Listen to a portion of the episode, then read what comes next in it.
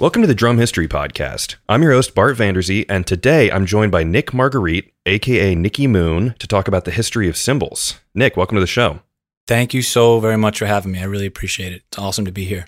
Yeah, this is going to be awesome because it's. Uh, I've had a lot of you know specific cymbal episodes. Like there's a Zildjian episode. Um, there's an Istanbul Agop episode. There's history of the cymbal book, but not cymbals in general. Um, and you yourself are an American cymbal maker, which is, I think, beyond cool. We'll talk about that more at the end about the modern, you know, guys like you. Um, but yeah, man, why don't we just go back? Like, when did cymbals actually begin? Well, that's an interesting question, and the answer is that nobody actually knows for sure. For Sure. for you know, there's there. I don't think, as far as I've found, there's no museum with the the world's first cymbal sitting in it. Um, Yeah. But what we do know is that they go back way, way, way to the early, early man, and uh, they are. Well, you know, in in order to kind of talk about the beginning of cymbals, I think you have to sort of talk about bronze, right? Because that is what cymbals are made from. And bronze starts to appear about 7,000 years ago, Hmm. very early human history. And the first uh, bronze artifacts are found in the regions of the Middle East and in China. Not surprisingly, two cymbal making regions. Yes. Uh, bronze is, if anybody doesn't know this, it is an alloy, which means it's a combination of two elements, copper and tin, two naturally occurring elements, which are then heated, melted, and combined. And an alloy is a metal that is basically a combination of two metals that have greater properties than the two by themselves. Hmm. Okay. What does that mean? Greater properties than the two themselves? Like, what does that mean? Well, I guess more desirable for certain things. I can't Oh, I say gotcha. greater. Like, you know, Sure. like copper is great for making plumbing pipes, right? Yeah. But copper and tin combined has certain mechanical properties that make vibration happen really, really well. Gotcha. So it's excellent for instruments. It's excellent for church bells. You know, Hmm. it also has different depending on how much tin you use. There's different mechanical properties that you can sort of manipulate for all different kinds of uses. Wow, that's neat. And I, you know, the like I remember reading some stuff about how it was like alchemists and it was almost like a dark art to like yes, which is really cool. hmm very cool, and it Yeah. still kind of has that vibe, which I love. yeah, you're an know. alchemist, bro. Yeah, sort sort of. It's it's uh, always been secretive, and I, I guess it goes back to that. Yeah. Um, and it's been secretive ever since. And I think now people are fortunate to sort of live in this period of time where almost everything is sort of transparent now because of the Mhm. internet. You know, Sure. so information is is much more widely available than it has ever been. But uh, the cymbal making world still sort of remains shrouded in somewhat mystery. You know.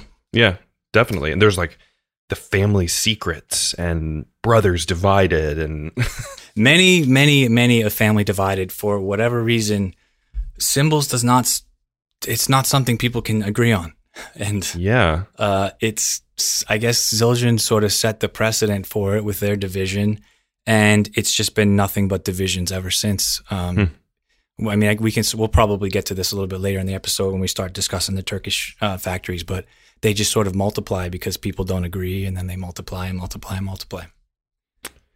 Yeah, and um and I want to mention too that you sent me just an awesome outline of kind of what we're talking about today. So just again, a big big thank you for that because a lot of Oh, times welcome. that doesn't doesn't happen. But I'm kind of just looking along here, and, and you, you're talking too about the mining of these materials, and I mean.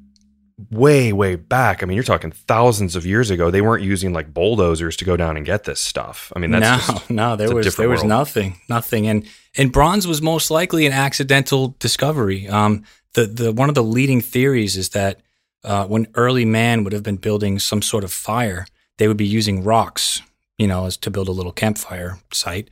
Mhm. And as the stones heated, the ore, which is an ore is a naturally occurring rock with metal inside. So, Hmm. for example, a rock that has some copper in it, this would naturally melt the metal, and then they would sort of discover it that way, which is really super interesting. Yeah. God, that's um this is obviously science. I mean, it's obviously very scientific um by nature. So okay. So carry on from there. Okay, so uh, the oldest tin bronze uh, alloys date back to somewhere around 4500 BC. um, which were found at an archaeological site in Serbia. Serbia being on the Balkan Peninsula, which is the region with uh, Serbia, Macedonia, Greece, Albania, so on and so forth. Um, around 3500 BC, the first signs of bronze uh, being used by the Sumerians were found um, along the Tigris and Euphrates in Western Asia. And there was a few, couple different alloys that they discovered that they were using. There was a what's termed classical bronze, which is approximately 10% tin, and a mild bronze, which is approximately 6% tin. And they were used for sort of different things, but those were the two sort of primary alloys that they had found. Hmm. Uh, from there, um, 1200 BC, Asia Minor, there's evidence that cymbals, the, this is the first, I guess, appearance of cymbals in history. 1200 BC, uh, they were used to accompany a ritual to um, serve a goddess, Cybele, I believe it's pronounced C Y B E L E. Wow. Mm-hmm. Before then, we are talking like, you know, when you're talking about 3,500 in Western Asia, this is like, it might have been the metal was being used maybe to make like uh, artwork or like a cup or. Right. Yeah. It's, it's, it's almost impossible to tell whether it was a plate. Was it a sh- like okay. a mini shield? Was it okay. made to make a sound? Um, because really anything made out of bronze will make somewhat of a nice sound, you know? Yeah. So it's, it's really, and you know, obviously these artifacts have been weathered and, and, of course. Uh, so, but the first time that uh, I have found that they have actually been mentioned directly is is in that goddess worship, and then they also appear in the Bible, which is super interesting. Something I didn't yeah. know until I started diving back into into this research. Um, in uh, one Chronicles thirteen fifteen, David commanding the Levites to play on musical instruments, harps and lyres and cymbals. Hmm. So it's a passage relating to the Ark of the Covenant or something like that. I don't know. I'm not a biblical historian, but yeah, they are but, mentioned several times in the Bible, which is pretty neat. Yeah, and you got to think too that like you don't if it's in the Bible or if it's being talked about with like like in that like you're playing harps and you know and cymbals, it didn't get invented a week before. It's already certainly not certainly commonplace. Not. So so that just kind of proves that it's like you know okay this has been around for a very very very long time.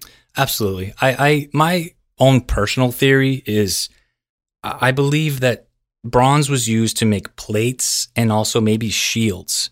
And from that, um, it, they sort of discovered that that sort of shape uh, lends itself to also a sound. You know? Yeah. And the Chinese uh, actually used cymbals in war, which were maybe also shields. And this is the reason that a Chinese, traditional Chinese cymbal has that sort of square shaped cup mm-hmm. because it was actually a handle and they would hold two of them and bash them together to terrify their enemies. It's awesome. Yeah. Man, that's cool. But yeah. they might have also been used as shields, you know, it's it's certainly possible. And I guess you look at earlier drum sets, like very early trap sets, and most of them have like a China cymbal. Like right. which nowadays is almost considered like an effects cymbal, which is right. kind of a modern you know, I don't want to say hip thing, but like it just goes. It's so cool that that goes back so far. And and I always remember buying like a little Wuhan, yep. you know, China for twenty dollars or whatever insane price it would be, and it would have that kind of cup that you could grab. Yeah, and that and there you go. So that that that's what it was actually meant to be held and smashed against another one to mm. make that incredibly sort of disturbingly loud sound that a China cymbal makes. You know, it's very harsh. So, they would be like walking, they would be like marching into battle. Mm-hmm. I mean, there's no guns, there's nothing. So obviously, they would be like sword battle, and they would be smashing these cymbals together to like, you know, to to to put the fear of God in these people. Yeah, like, what the hell is coming someone. at us? It's. I mean, it's really if you if you kind of close your eyes and take yourself back and think about that, must have been something else. I mean, just yeah. to see that would just be incredible. You hmm. know, really, really incredible. I assume they would also maybe use them for like celebrations or something like that too. Sure, like, sure, absolutely. Yeah. You know, like like we just touched on uh, goddess ritual worship. You know, in Asia Minor. Yeah. Um, and the the Chinese have a very very very long history of um, metalworking, forging, you know, foundries, casting, and also of cymbals and, and bronze. Mm. And Chinese history is a little bit uh, vague sometimes because there was a lot of it had been destroyed and rewritten over time. So that's why some of it has sort of been lost. and not available to the West. But we, I, you know, I'll try to present whatever that I have, and if anything is inaccurate, I apologize. Yeah. Oh no, this is great. And looking at your notes here, you say like uh, inscriptions were cast into the bells themselves, not added yeah, afterwards. this is That's- very interesting. So the Chinese, in this is we're talking 1050 to 700 BCE, which before Common Era or BC, however you want to say it. yeah. This is called the Western Zhao period. Um, they actually found a set of 65 bells in a tomb, and they were pitched, pitched bells. This is 10, 1000 BC, and they were all inscribed with the, you know, something that states what the tone of the bell should be Wow. which was super interesting. So they already had this knowledge way, way back then that you could produce different pitches from these bronze instruments. And this is actually preserved and this is in a museum, which is incredible. that is incredible. So that's, I mean, if my math is right, that's about like three thousand years ago, correct? Yeah, yeah, yeah. God. I know. Just it's it's it's such a every time I work on a cymbal, I just feel this incredible connection to the past, and it, it, that's one of the reasons that I love it. Yeah. Seriously. It so putting ourselves into the perspective here as drummers, modern day drummers, bass drum, snare, toms, our cymbals on our set predate all of this by well, I guess there would be, you know, you'd be hitting a drum, you'd be hitting I've heard I did an episode about drum heads, you'd flip a turtle over, turtle Mhm. shell over and stretch a skin over it and let it dry and hit that. So drums are going on simultaneously, right? Noise it- making. As far as I know, um, yeah, drums are another part of ancient human civilization. It's sort of a form of communication before languages maybe even developed. It's Yeah. fascinating. But that's a whole nother That's a whole nother thing. that's a whole other episode. You're the cymbal guy. That's somebody else. Yeah. Okay, cool. So right now we're in uh, about 3,000 years ago. So Yeah, Yeah. and then uh, let's see. So we go from China. Um, in 700 BC, there's a there's a Babylonian picture that depicts a cymbal with an, with a bell, like a bell that is m- sort of modern shaped, um, and it even has some like what looks like rudimentary grooves cut into it, which sort of hints at maybe were they trying to lathe this cymbal, you know, maybe by hand somehow, which is again fascinating. that is fascinating. Now, what would you probably, I mean, maybe you know the answer to this, but how would they lathe some? And I mean, later on, maybe I, want to hear you describe to me the process of lathing, Sure. what it's good for, why you do it, but how would they lathe back then? I guess maybe it would be some sort of like like a pedal thing with a belt that's run on a machine that's spinning and Yes, I mean- yes. I don't know when the first um, man or animal powered lathes were, but prior to electricity, a, a lathe was a human powered machine, which was almost like a, like a sewing machine where you would push Mhm. a pedal and it would, you know, it would spin, or you would have a person or two people turning uh, like a crank, a device that would be, you know, making the thing spin as you as you work on it. Now, I don't know if that dates back to this far. Um, sure.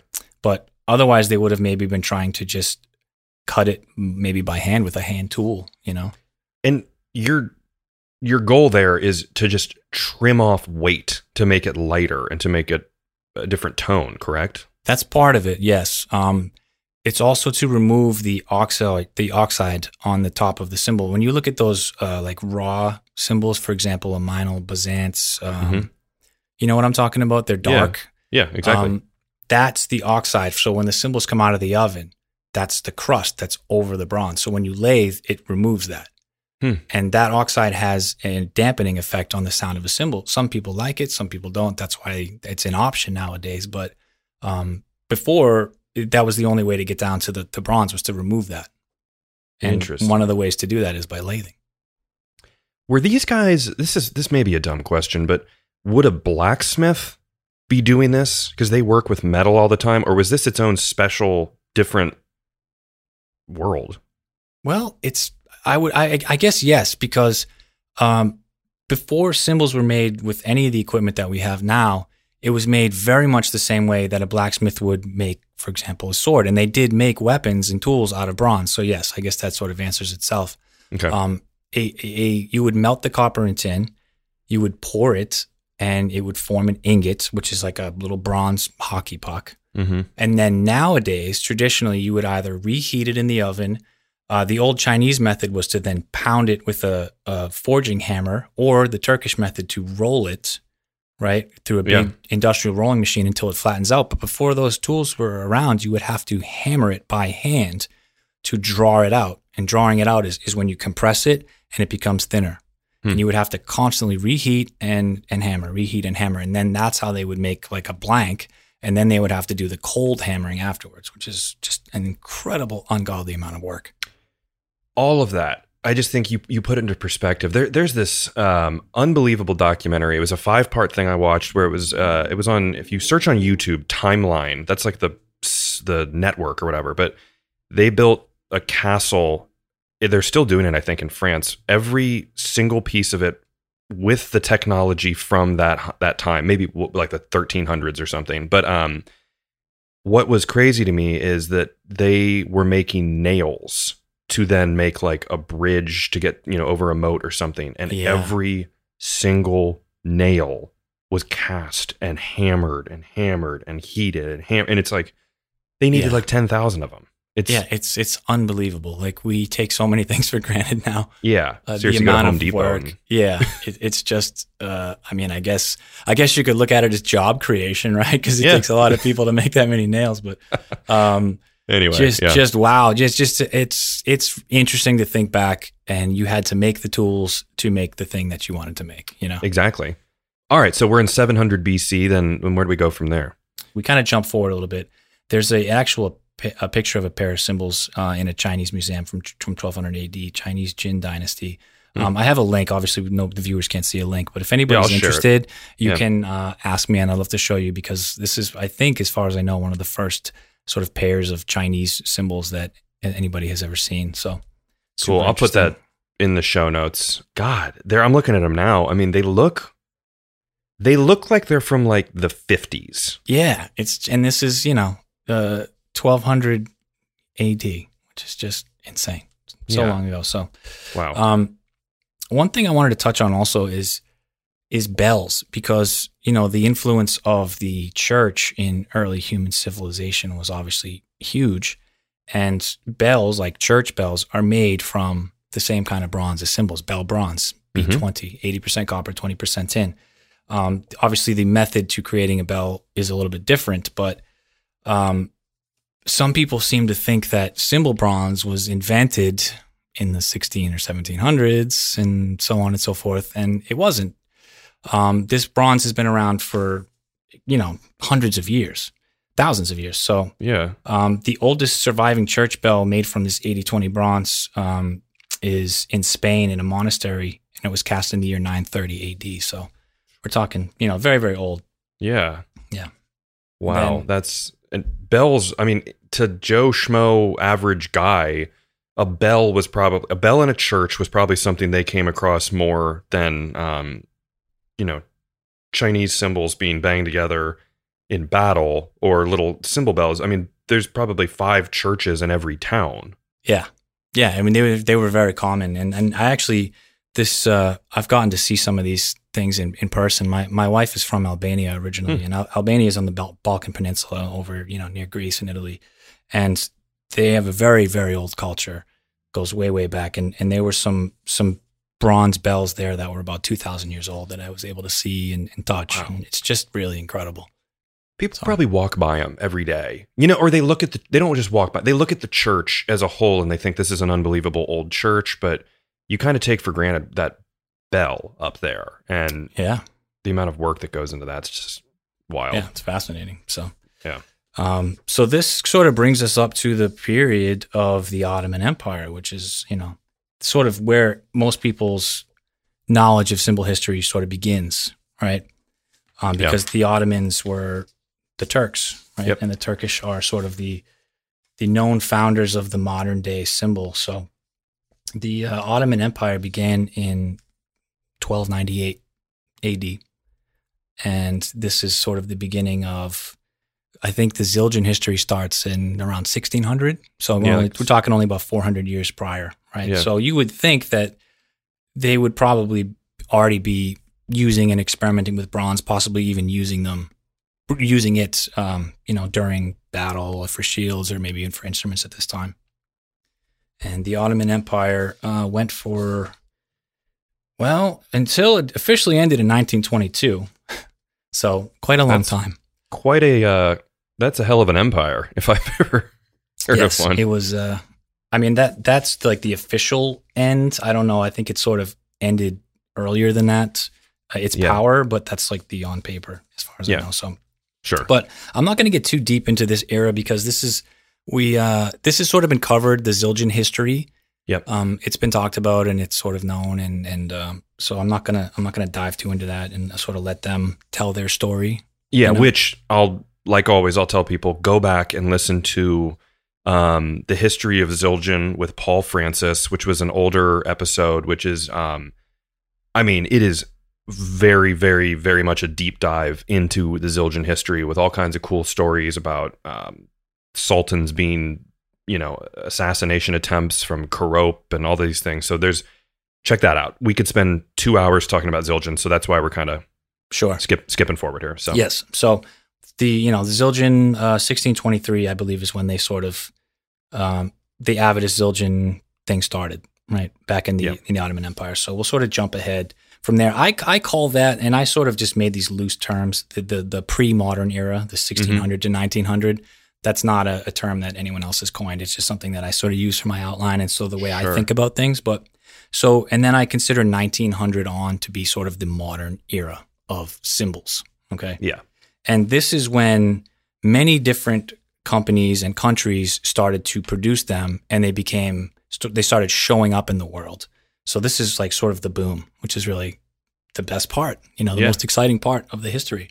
before we get into that, I just want to note that I always find it interesting how like like things existed before Zildjian and then things like from 1623 until 1900 about how like we just hear about these dates Yeah. in the year 2020 and it's like we don't know, but things had to happen in that time. You know what I mean? Like yes. recorded history wasn't as much. It's just so interesting that those are our dates that we all know. We literally Yeah. can picture, you know, uh, Avedis the second standing in front of a sign that says Zildjian cymbals 1623 or Z- or Buddy Rich or Gene Krupa, and that's kind of like burned into our mind. But Yeah, I like, guarantee. I, I like to think about it like this, Bart. It's uh, when you when you're looking back this far, okay, things that happened in history are all shaped by events like Mhm. wars and dynasties and and you know power. So Zildjian, you know, the Ottoman Empire was massively powerful. I mean, Yeah. just incredibly powerful. And so there may have been, and I suspect that there were cymbals in China and in other regions at this time, but the Ottomans were so powerful that they were in the forefront of history. And Yeah. sort of they get to kind of claim that as like, well, this is ours, you know? yeah, Um, sure, well put. Yeah. So, Yeah. but I, I suspect that these things were sort of popping up. And, and it's interesting how humans sort of sort of evolve at the same time in different places. It's really fascinating to me. Yeah, You know what I mean? yeah. It's just like not. It's it's like uh, I don't want to say destiny. It's just natural. Like It- yeah. it's happening everywhere. It's evolution. Yeah, it's natural human evolution. So Yeah. anyhow, so in the early 1900s, this is when things really start to get interesting. And I'm going to start with Paiste, who I think is a, just a, a wonderful manufacturer and a really interesting company. Um, they actually started in Estonia. Mhm. And uh, the way it's told, and this information that I actually got from Hugo Pinksterboer's book, and you had Hugo on recently, Yep. who's been a, a huge wealth of knowledge for cymbals. And I love his book, The Cymbal Book. So thank you, Hugo. Um, he, they started selling cymbals that they were making out of the back of their music store in 1900. Hmm. You know, most likely for um, concert music or whatnot, because that's what was being played at that time.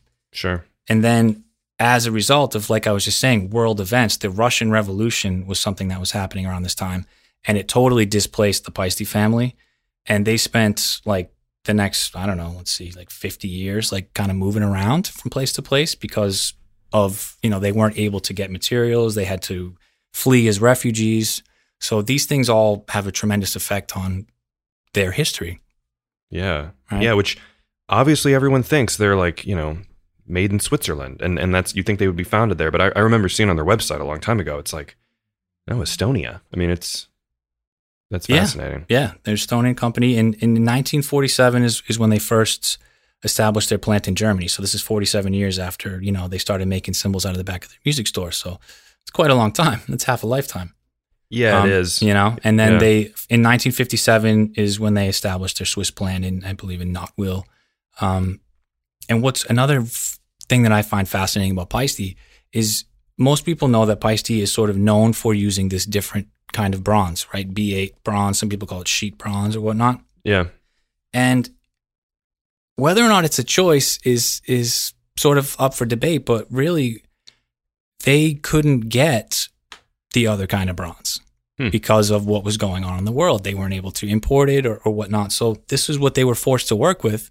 And this became their history. And now they've become known for being the only company or one of the only companies that can turn this kind of bronze into a really nice sounding instrument. Yeah. Which is the B8, correct? B8, yeah, 8% B8 bronze. uh, tin, 92% Yeah. copper. You know, a lot of people say, why, why do they work with that? Well, that's their history. Why do the Turkish work with 80 20? You know, it's that's their history. So Hmm. that's the way they came up. So it's it's really pretty interesting. So Now, where did they? You said they could import it, and a lot of people are getting these, like you know, the blanks or whatever. Where are they importing it from? Like, where would Paiste import it from? uh, almost certainly China or Turkey or somewhere in that Middle East region, Middle Eastern Okay. region. Yeah, because uh, I mean I don't know what the the Swiss German history is on on foundries and, and metallurgy and forging, but the Middle East and China have always been primary regions for production of metals and bronze. And I think I asked this to Hugo. I can't exactly remember, but and is the reason of that being because it's always been that way? Like this is it's just the way it has been. They make things there. Why would other places in the world start a foundry up from, you know, square one when they could just Mhm. order it in from Right. uh like they probably could if they wanted to. It's not a thing where like I've read like the open air factory and the closeness to the sea, the salt water yeah, together. You know, that's uh, some of that stuff is mythology. you So like, you could start a foundry wherever you want, right? You could, and especially in today's age, it's just a matter of like cost effectiveness and, and expertise. Like this takes these Yeah. these civilizations have been doing this for hundreds or even thousands of years. Like they Got it. know exactly what they're doing, and uh, in order to kind of get, if you're going to get involved in that, you're going to be sort of behind the eight ball, you know, for Yeah. a couple hundred years. Um, right, so I'll- why not? I won't just, do it, okay? yeah, why not just source it from the people that have already have the infrastructure and the culture surrounding it, you know, to be able to to sort of do it, and that, and that's remained to this day. Um, so the 1900s, we, we were there. We were talking about Paiste, and around the same exact time, the Tronci family, if I said that wrong, I apologize.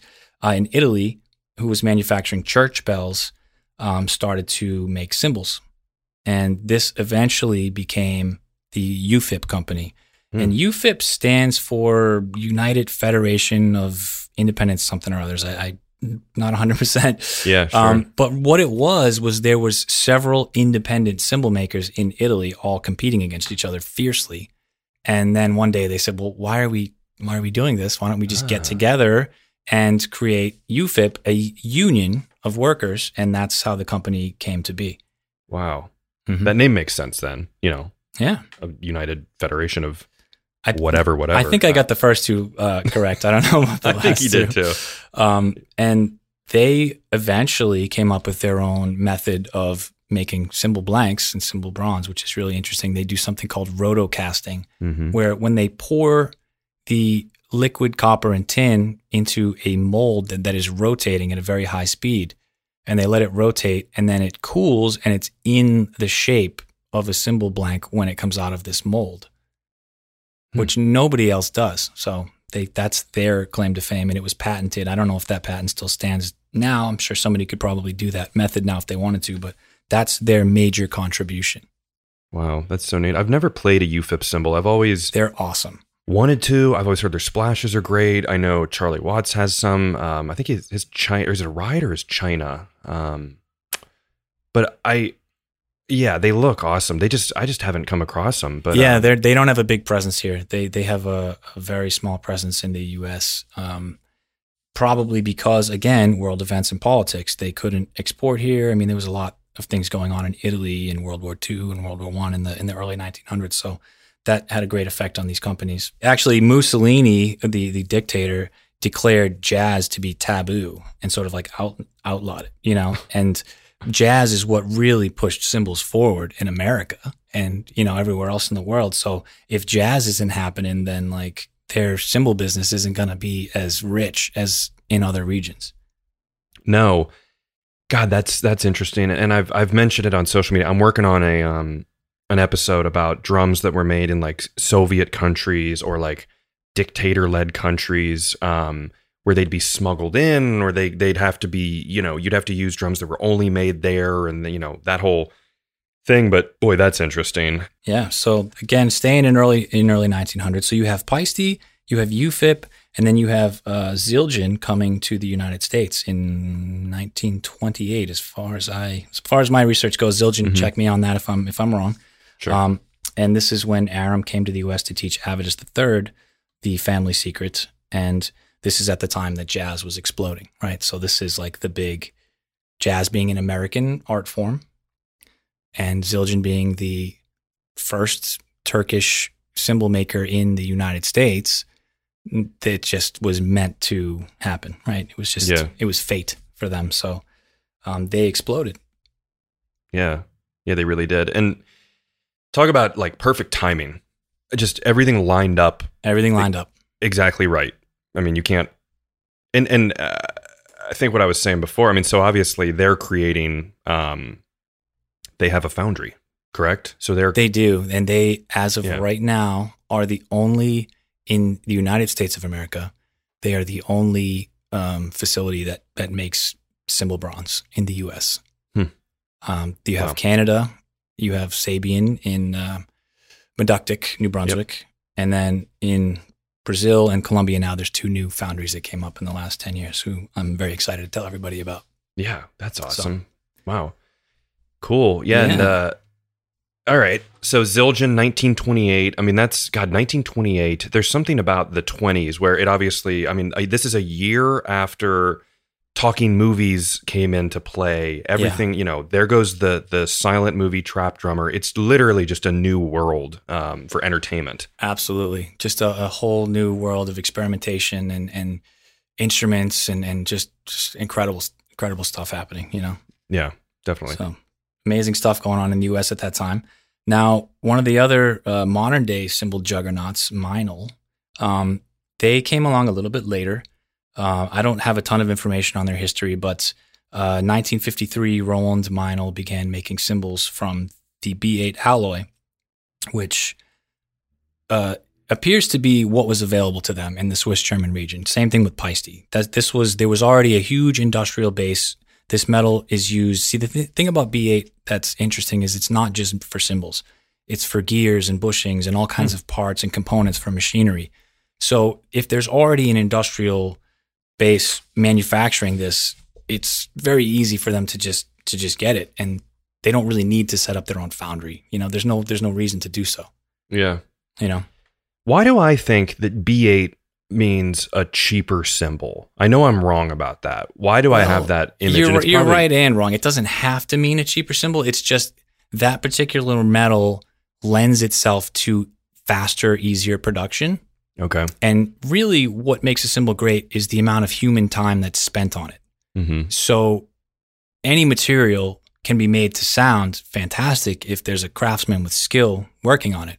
But it's Sure. just so easy to take that metal and sort of form it, you know, either by spin forming or hydraulic stamping, pressing into the shape of a cymbal that it's just very easy to make a cheap cymbal. And that's why.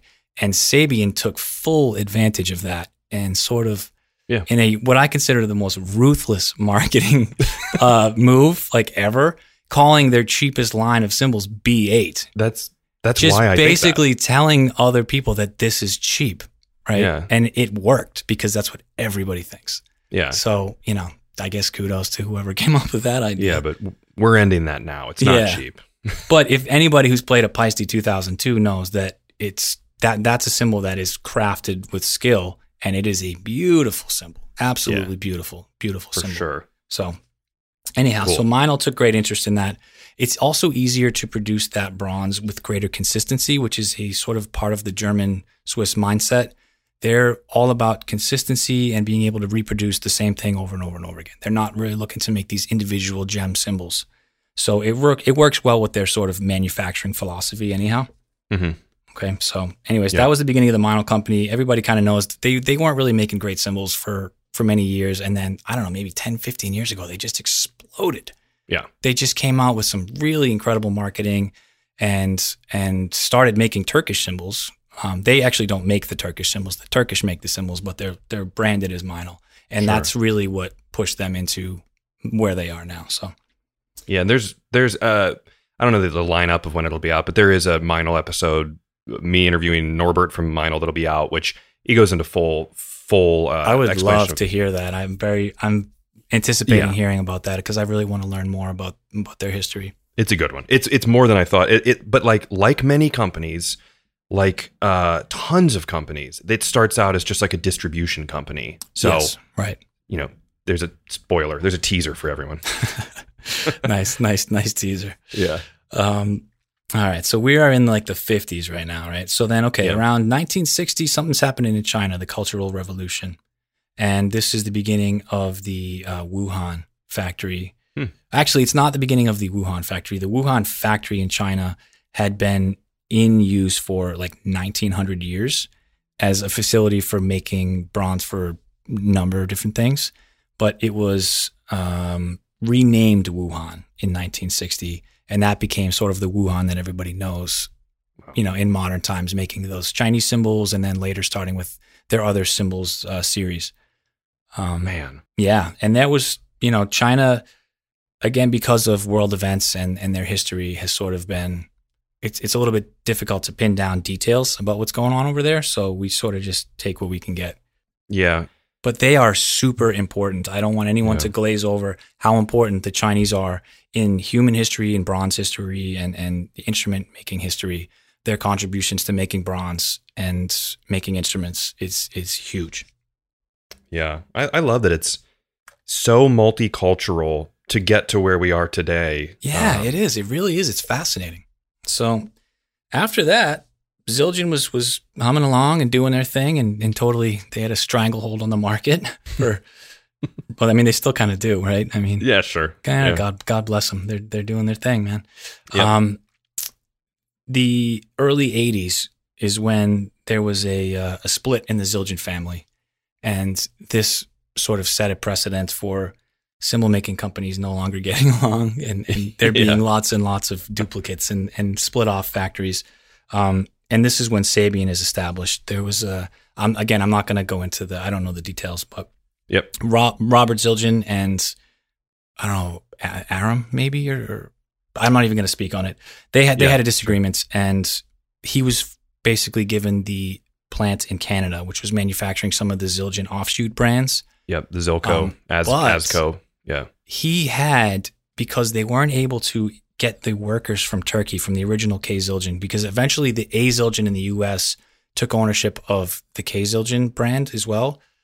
And they wanted to produce them, but as far as I know, they weren't able to get the workers into the U.S. for legal reasons, immigration or visas or something. Yeah. So they were, but they could get them into Canada. So Robert Zildjian had those guys at the Canadian factory. So he had like all the guys that knew how to do the hand hammering, which is why I think I think Sabian still does hand hammering on cymbals, and Zildjian chose to go the other way. Yeah, it was like Uncle Michael, like Bulgarian, I believe. They were there, and it said, you know, you can't work illegally, and they shipped them up. They said go up to the Canadian factory, and it all it all went from there. Um, yeah, yeah. there's a Sabian episode again. Okay, check- yeah, check yeah. out yeah the- I'm not gonna like try to give these people's history because they know it way better than I ever could. No, it was I'm with just- Andy Zildjian, and it was just a really really cool. oh, he's episode, he's so, a great. Uh, he's really Yeah. great. I, I hope to meet him someday. yeah. Um, so, but th- this is very big because uh, when I was a young drummer, I grew up, uh, surprisingly enough, in Boston, and I live like Uh, 30 minutes from where the Zildjian factory was, and they just Zildjian dominated drums. They just dominated cymbals everywhere you went. It was Zildjian. Every store was Zildjian. You couldn't get away from it. Yeah. And of course, when you're young, you know, you kind of want to do what's different. You don't want to do what your teacher does, or your parents do, or anybody else does. So I was kind of looking for something else, and I started to see Sabian, and I was like, oh, that's going to be my brand Yeah. you know, I didn't know that it was the same family, but that's kind of why I started to play them, and I played them for many, many years. But uh, it's interesting, just from my personal experience being in the Boston area, it, it was just they just were everywhere. You know, you'd go to the store, there'd be four Zildjian racks, there'd be like maybe one Sabian rack and like a half of a Paiste rack. You know, I mean, it's I I think it's changed a bit, but Yeah. um, And sometimes you didn't see any other brands. It was just straight Zildjian. So, you know, regional, like where you're located, used to make even more of a difference. Oh yeah. You know, before the, sure. the sort of global economy that we have now, because this is like in the 90s, 80s, 90s. So, Yeah, I'm sure in Canada, in in New Brunswick or um, Meductic, New Brunswick, there's there's probably more Sabian. oh, for, for sure, 100%. Hundred percent. And this is you know this is another thing that people don't necessarily think about, but like that that matters. Like the factory's here, so they're gonna like the Oh, yeah. first the first place they're gonna sell the cymbals is here, right? Yeah, And then they're gonna spread out from there. And when you're when you're selling things internationally too, there's a lot of laws and rules and regulations, and these things can sort of prevent you from doing business in certain places. And this is a big deal. Yes. This is why certain companies don't do certain things, like why a company might not have a big presence in the U.S. Well, it might be very expensive for them to export to the U.S. or Yeah. very expensive for someone to import it who lives in the U.S. You know? yeah. And Robert Zildjian had a ton of experience. He was more of an international businessman, Yes. whereas Armand Zildjian was way more. Uh, you know, he was doing a great job. I mean, he was killing it in America, which kind of trickles down to everywhere else to being, you know, this is cool with the jazz scene here, but um, but that was Robert's thing was, and there's the whole thing where they were allowed to be go to market. I think a year earlier in Europe before they could go to market in America. They Mhm. had to have a, a pause on their release. Um, yeah. so anyway, we're going down the rabbit hole of You kind of can't help it. I mean, they're such Yeah. a big part of, of the whole thing, you know?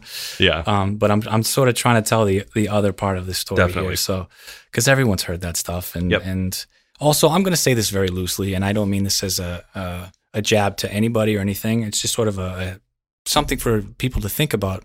When a company is in business, they have sort of a an incentive to tell you some some things, you know.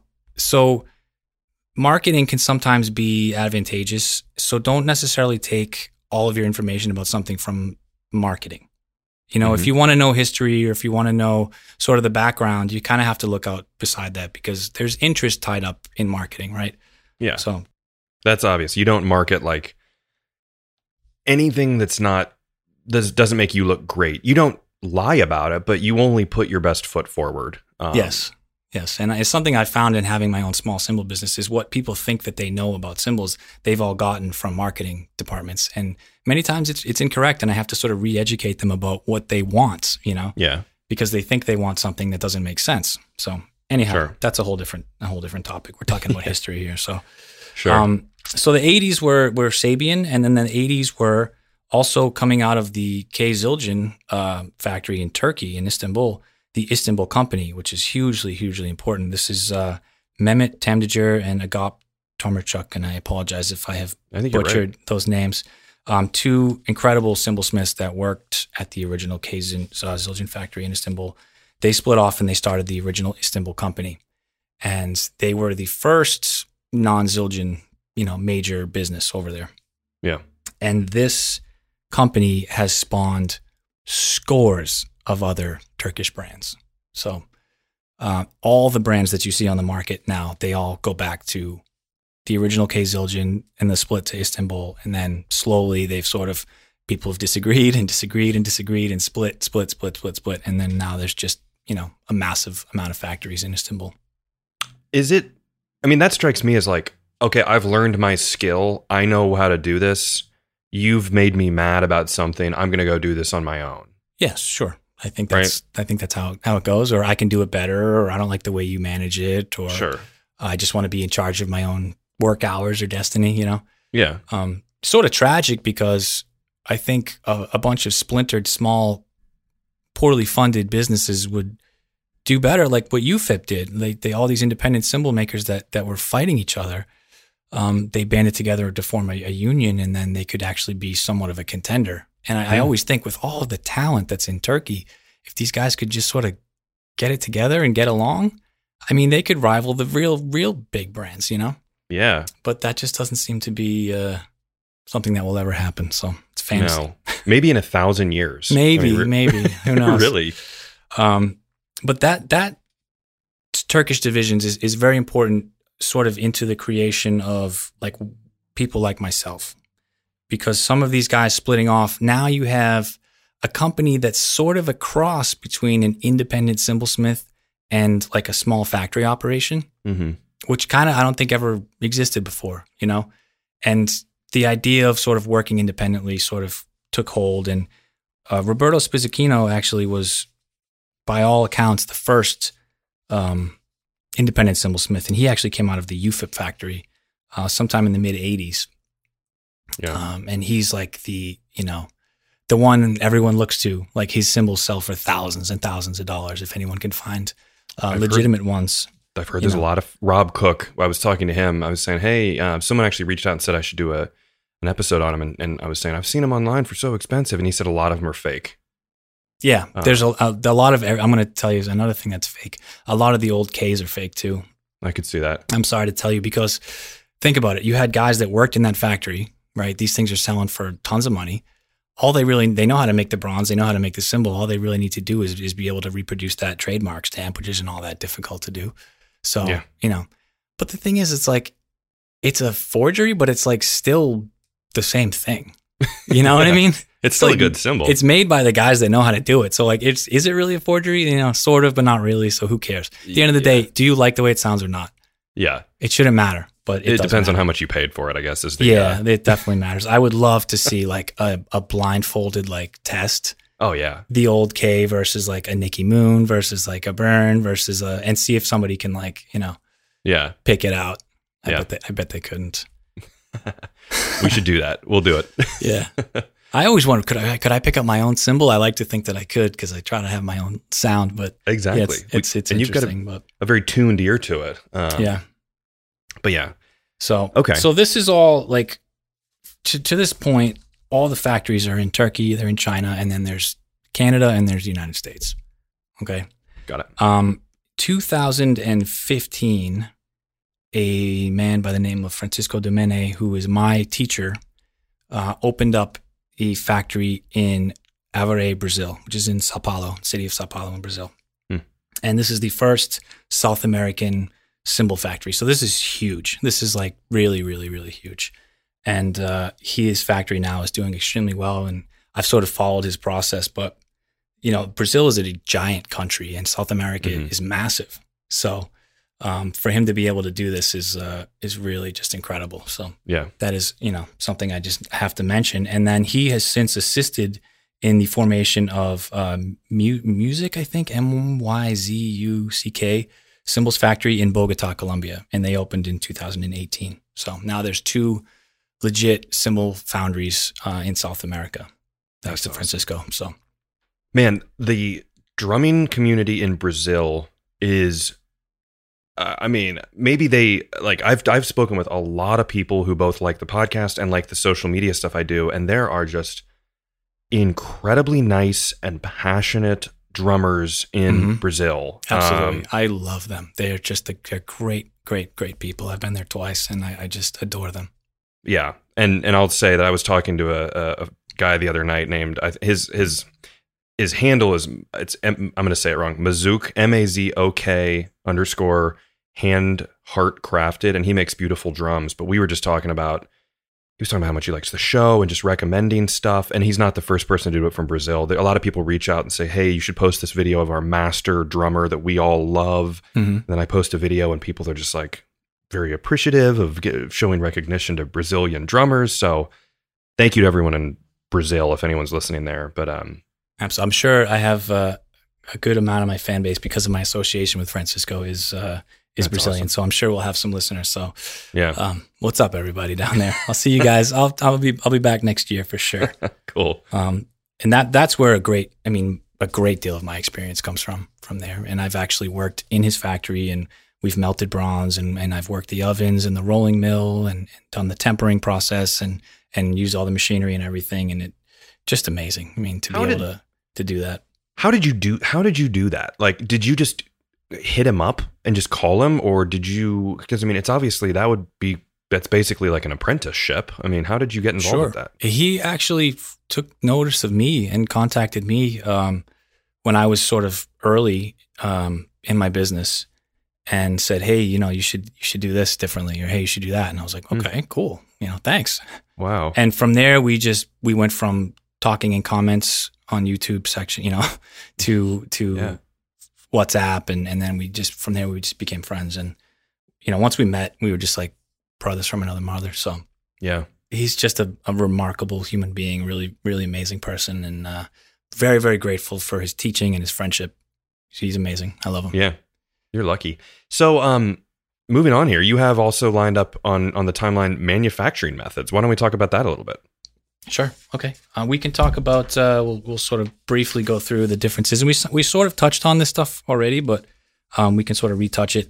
The the pre electrical stuff that we were discussing earlier, right, with no uh, heavy machinery at all, so with no rolling mills and no pneumatic power hammers, everything was done by hand. So they would pour copper and tin, melt it, make an ingot, hand hammer it while it was hot until it was thin enough and and hard enough to then be tempered and then they could cold work it and shape it into the cymbal shape again all by hand. Hmm. and then if they wanted to lathe it they had to use a human powered or animal powered maybe lathe. And then you would have your cymbal you know which is just it's a lot of work. It is That's a, a lot of work. lot of work to make one cymbal like that. Um, and then that sort of evolved. The the chinese sort of kept part of that method even with technology. So what they would do is they would heat, they would melt the metal, and then they would create the ingot, which is like the little bronze hockey puck. They would then heat again, and then they would forge using a power hammer to get the blank. And this is the sort of the primary difference between their method and the Turkish method, which is to take the ingot and heat it and then roll it, pass it through an industrial rolling mill Yeah. okay, to get the the blank. So that's sort of the the biggest difference between the Chinese and Turkish method. The Chinese method now is much more modern, and they're sort of doing it the same way. Sure. But the early, like if you go back to like the early old Wuhans and stuff, like they are just, man, there's something else. They have a ruckus that can only be created the way that they would make them. You know, just a Oh, chaotic, chaotic sound as a result of just being pounded into oblivion. So Now, do you see like I, I know like you know you think of like Turkish hand hammer? They're these kind of like you know handmade cymbals. Do you see nowadays in China? Are there a couple factories making the traditional Chinese cymbals, or is it just gone as far as you know? no, there's there's lots of factories still doing that. Oh, cool. Yeah, they're just Cool. because of pollution in China. And I got this straight from a Chinese cymbal master that I talk to regularly. Um, they they can't use like the old method of melting. Hmm. Uh, they would melt to to make bronze. You have to use you need to use a furnace, and the old furnaces were powered with charcoal coke, which is a very dirty process. Yeah. But it also lended itself to that old dirty sound, which some people really like. Um, but because of pollution, they've been uh, forced to use electrical induction Hmm. um, furnaces, which is what Zildjian and Sabian use. It's a much cleaner, much more predictable result.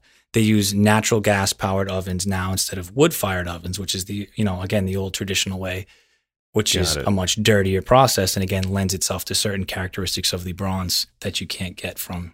So if you look at the, the Zildjian alloy and like the old Chinese alloy, they're completely different. They're both B20, but they're a very different material. Hmm. You know, Okay. Yeah, that makes that makes sense. I mean, you got to do what you got to do. Sometimes you just can't do things because of it's just horrible for the environment. Yes, yes. So they they are they're up to speed now. Um, you know, as far as not pollution, not uh, contributing to pollution. So Yeah. there's the Italian method, which we touched on, which is the rotocasting, pouring the hot metal into a mold that's spinning at high speeds, and then the blank comes out of that. You know, sort of formed, and then they go and they hammer, lathe, and do whatever they have they have to do to finish it. Um, and then there's the Swiss German method, which again we sort of touched on. It's the use of the B8, B10, B12, B15 alloys, the Hmm. what people call sheet alloys. Um, sure. An important thing that I want to mention: people say cast versus sheet, which is this is another marketing thing. Um, all bronze is cast. It cannot be bronze if it wasn't cast. So you have casting really means melting and, and putting together Got it. and and letting it cool. That's casting. So you have to melt copper and tin to put it together to make B8. It's just done differently. It's done in much larger quantities and it's rolled in much larger quantities into a very even flat sheet, which B20 can't be made that way. Um, or if it or if it is, it's through a very expensive sort of process. And then its discs are are cut from that large sheet. Got it. So the same batch, mixed batch of melted copper and tins is, is using to be made lots and lots of cymbals. Whereas with the Turkish method, you melt a smaller amount and you pour each ingot individually from the from the alloy when it's hot. Got it. Does that make sense? that makes sense. It makes sense because it, yeah, it's the marketing thing of, and it's probably also like just because it's just because you're able to manufacture more of them, you can charge less, which gives the impression that it's not as valuable and as nice. Sure. I mean, it it certainly has different sonic characteristics. It does not Yeah, have the low frequencies that B20 can produce, which a lot of people like. But for certain kinds of music, like heavy metal, hard rock, and punk, you don't need low frequencies. You need just bright, bright, aggressive cutting sounds, and that alloy is fantastic for that. yeah. That little bit right there is a good explanation of the difference between them, um, which which I, I think is great. And I've never heard really anything except B8 and B20, but you just said B10, B12, B15. I, I didn't really know about that. Yes, so they're very similar. Um, B10 is is sort of sold as a more expensive B8. You know, it's maybe got a little bit more tin. The Okay. differences in sound are negligible. Um, B12, the same thing, maybe a little bit improvement in sonic quality, but very little.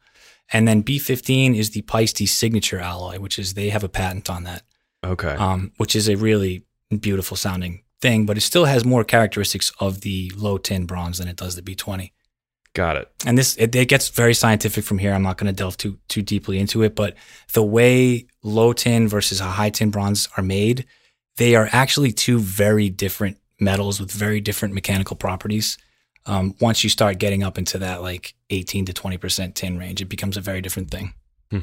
All right, Cool. That's Yeah. all that alchemy. That's that dark science. that's that you're, dark stuff. And the the last point I'll make about the the uh, low tin, the B8, B10s, is you can spin form it, which is you can put it on a lathe with like a behind the blank. It's like a form of the cymbal, and then you press on it. This is an old uh, art form that's not really done anymore.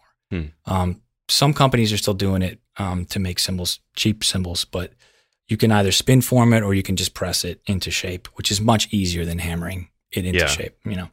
Yeah, I think um, the second line, the early, that was part of the Zildjian uh, Sabian split. Was they Sabian Zildjian wanted to do a lot of the the just you know the form, just the pressed cymbals, and I think Robert Zildjian was like, no, I don't want to do this. Um, Mhm. So there I go again talking Yes. about Sabian and Zildjian. That's all right. You But- can't help it. So that's sort of like a, a real quick class on manufacturing methods. And if anybody wants more clarity on any of this, I'd be happy to just hit me up. I'd be happy to explain any of this Cool. stuff to you. So, um, and that sort of brings us to the modern movement of independent cymbalsmiths, Such as you, which such is as like me. I think is so cool where like I mean good for you I say and and burn cymbals and these other ones that I'm sure need to be mentioned too but like you're going against the Goliaths here. I mean you're Yes. and you're doing well. You are building a name for yourself. Um Thank you.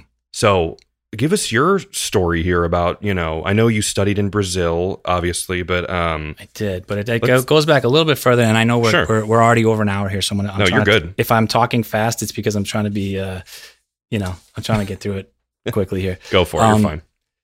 I gotta the independent cymbalsmith movement. I have to give credit to some of the people that, that came before me. Uh, I would love to say it's my idea and I did it, but it's not. So, Sure. um, you know, Spizzichino was the first, um, and then as I said, the Turkish uh, factories, those split off from Agop and Mehmet, um, from the original Istanbul company. They split off into Murat Diril, uh, Ibrahim Diril, uh, Mustafa Diril, Bosphorus, Amedia. Those are sort of the, the big players over there, and some of those masters sort of started tr- to train people from other countries. That was sort of the first time that that would happen.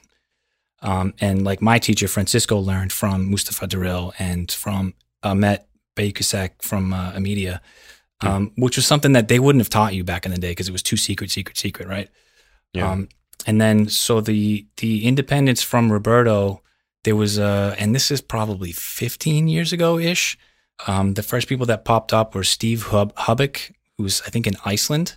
There's Craig Lauritsen from Australia, who was another just absolutely phenomenal talent and very important forefather in the independent cymbalsmithing movement. The first American independent cymbalsmith that I know of who's still making beautiful cymbals today is Matt Bettis out in Colorado. Hmm. You have Matt Nolan in Bath, UK.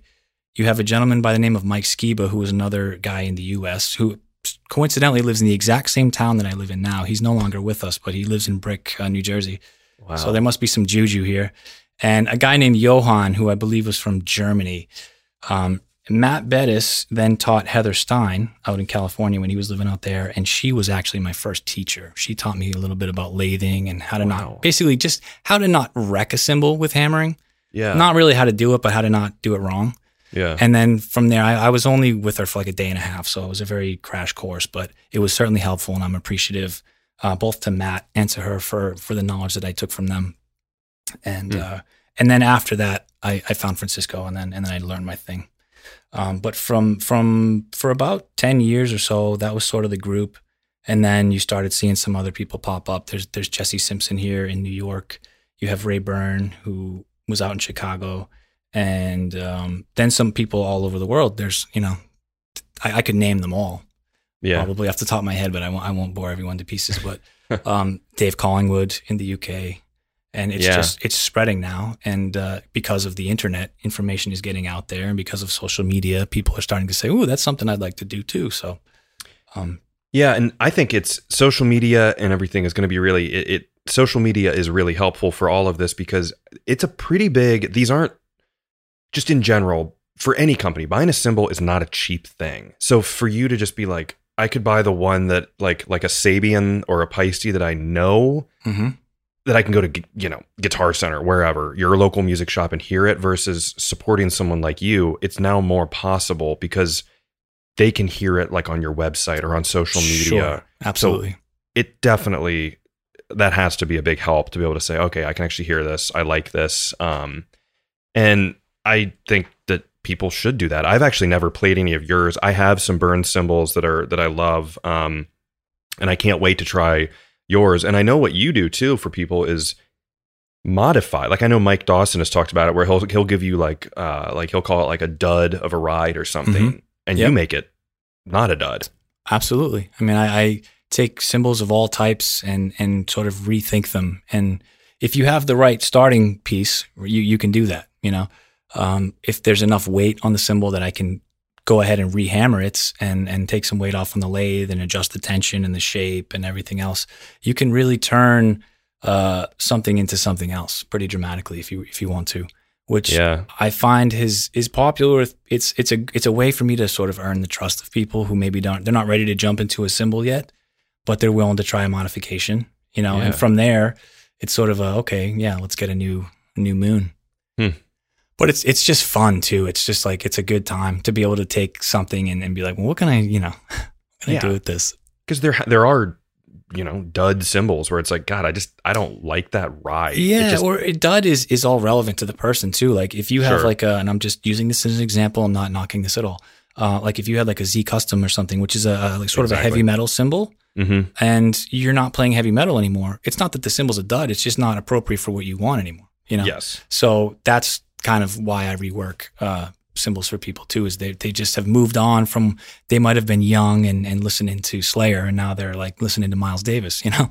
exactly So yeah and i mean there's just something about um or maybe you get like a ride or something from like a pawn shop that you buy for like 50 bucks and you're like oh i thought this was cool i'm sure you can maybe you know send it to you and get it reworked and actually get something really cool out of it Um, absolutely, for sure. yeah That's that's I do a lot of that, and I enjoy That's it. awesome. Now, Yeah. do you so you do a lot of hammering and stuff? Is your your wife must just be like do you have like a soundproofed room Yeah, or she's a saint. Uh, yeah, I built. Uh, I have. I built a room in the house here that is. It has no walls touching exterior walls, so it's sort of decoupled from. Like you can still hear inside the house, but outside the house, it's pretty dead silent because I live on the Jersey Shore and houses are pretty close together here. So yeah. that was a consideration. Um, but yeah, it's got double thick walls with green glue in between and, and everything as, as best as I could. Man. Yeah, because I think most people have been to like a drum show or something where they're like, we're going to demonstrate cymbal making. And there's a guy there and it's ding, ding, ding. Yeah, you're like, oh my god, it's so loud. Yeah, yeah, for the love of God. it's incredibly loud. Yeah. Um, everything to do with drums is pretty loud. Yeah, So, everything. Absolutely. Hammering God, the that- cymbals, lathing the cymbals, making drums, I'm sure is extremely loud. Yeah, we're just loud people, which is We're loud people. like we were talking about before. That's why we're always relegated to uh, corners, attics, garages, basements, right? yeah, exactly. Uh, uh, man, that's so funny. Now, um, how do people? Let's do the the classic. How do people get in touch with you? All this stuff if they want to check out cymbals. Do you have pre-made cymbals where they can get the the Nicky Moon, you know, blank blank hi-hats or is Mhm. it more of a custom order thing? How how does it all work? It's both. It's I, what I'm trying to do is give people sort of the factory options, but with the custom experience. So it's very much a one man shop. Everything that's made is made by me, by me only. You know, other than the fact that I'm taking bronze from from Turkey. Yep. Because I don't have a facility to do that here. But from from raw material to cymbal, it's all me, and I do all of the hammering, lathing, testing, finishing, stamping, logoing, edging, all that stuff myself. So um, I have cymbals that are made in series, which are available from on my website, which is www.nickymoon.com. And in the shop page, there's a video for every cymbal. And even if a cymbal's out of stock, you can see the video and you can say, "Hey, can you make me this or make me something very similar to this?" And I can do that. Um, and then also, if there's a cymbal in the shop where you say, "Hey, I love this, but I wish it was 200 grams thinner," uh, you know, as long as you're going to buy the cymbal, then I'm certainly happy to to customize it for you however you want. So Yeah. we can go, you know, full on custom. Some people don't like logos. Like I'll take the logo off for them. You know, like really whatever you want. Yeah. Uh, this is and this is stems from something that I wanted back in the day. Like I before I was making cymbals, there was stuff that I wanted and I couldn't get it, and it drove me crazy. And that's really what motivated me to start making them. And Yeah. and now I just want to. It's brings me such joy to be able to give people exactly what they want. I think I want to learn more about learning what I want because I, I always I always see online like okay this is a 2038 gram ride hmm versus like you might want a you know 1900 gram ride. I'm like I don't really think I know what Well- I want at this point. Let me touch on that real quick. Yeah. Um, just because since since you brought it up, a lot of people go off weight solely, and that's wrong. It's it's weight is a good place to start because it gives you an idea if it's thin, if it's medium or heavy. But a cymbal could be thicker in the bell and it could taper out very dramatically, or it could be very even thickness. So if you go only by weights, you're discounting that. You're discounting the size of the bell, the uh, size of the curve, uh, profile curve, the tension, the finish. So really what I you just need to know what sound you want to hear and then leave it to the person who knows how to make that sound happen, Got it. you know. Okay. Yeah, because like sometimes people, I think uh, everyone's got their own style, but it's easy to get caught up in numbers. And I know in my day to day audio engineering world, you look at a, a, an analyzer where it'll tell you the numbers that you're hitting, you know, the Yeah. levels that you're actually hitting. Sometimes it's wrong. If someone's voice is higher, it Mhm. registers as louder. And and I've learned to not follow numbers in that sense. So, Sure. um, yeah. Well, you know what's interesting about bronze is it's especially B twenty. It's it's kind of alive. Like it- has such personality. Each blank has its own personality, Hmm. and you, this is why like there's sort of a technique to hammering a cymbal a certain way, but it's never the same. Never the same for for a cymbal to the next one. Um, so somebody might say, I want you know two thousand one hundred and forty grams for the cymbal. Well, that blank might not sound good at twenty one forty. It might sound really good at twenty two fifty though. Like, so do you want it to sound amazing or do you want the number? You know? I want the number. yeah, I want the number. you just make it. That's funny. Uh, yeah, so that's just something to you know, just for consumers. And and I don't blame people for not knowing this. Like they're just they're going off of what information that they have. But this is a good thing to know. Is just to say, hey, I really like Paiste's signature, but I also like Old K. Can you combine those into a 22 inch ride? Yeah, yeah. gotcha, man. That's awesome. Cool. Well, I think everyone um, has learned a ton today from you. Um, I am just beyond grateful for your uh, being prepared and having this outline, which maybe if you're okay with it, I can put the outline in the show notes and people can actually, uh, or I'll put it on the website. The show notes, I think, might run out of space, but on, on drumhistorypodcast.com, Sure. on the episode page, I can actually put this so people can kind of follow along. And, um, Absolutely, that- I'm fine with that. And I just will give a little disclaimer. I did kind of put my sources at the top here. Just if there's any information on here that's not like 100, percent please don't come to me and be like, "Well, you said 1298 BC, but it was really 1340." Like, you know, I'm, I'm doing the best I can here. people. Oh no, this is great. You got your sources. uh, this is like I feel like it's um, you are so much more together than me. So I appreciate you. Wow. Yeah, it looks that way, anyways. That's funny. Okay. Well, um, all right. So everyone can go to nickymoon.com, N I C K Y dot com. And then um, Nicky Moon underscore cymbals on social media. Yep, that's my Instagram, which is my Yep. sort of primary social media page. Yep. Okay. Cool. And you're in New Jersey, so uh, Mhm. wherever people, you know, it's not going to be like it's coming from a. If you're in America, it's not like it's coming from a different country and takes a long time and it's super expensive. So No, my turnaround time is is very very uh, reasonable. I keep a, a good stock of raw materials going, you know, at all times, and I actually keep some partially made blanks in stock too. So if somebody wants something, uh, a lot of times I'll have it sort of half made already. So cool. Awesome. Well, thank you so much, Nick. I appreciate you being on the show. Yeah, and- absolutely. Thank you so much for having me. I'm, I'm honored to to be a part of this and to uh, to sort of spread the cymbal history. So thank you, thank you very very much for having me on the show. If you like this podcast, find me on social media at Drum History and please share, rate, and leave a review. And let me know topics that you would like to learn about in the future. Until next time, keep on learning. This is a Gwyn Sound podcast.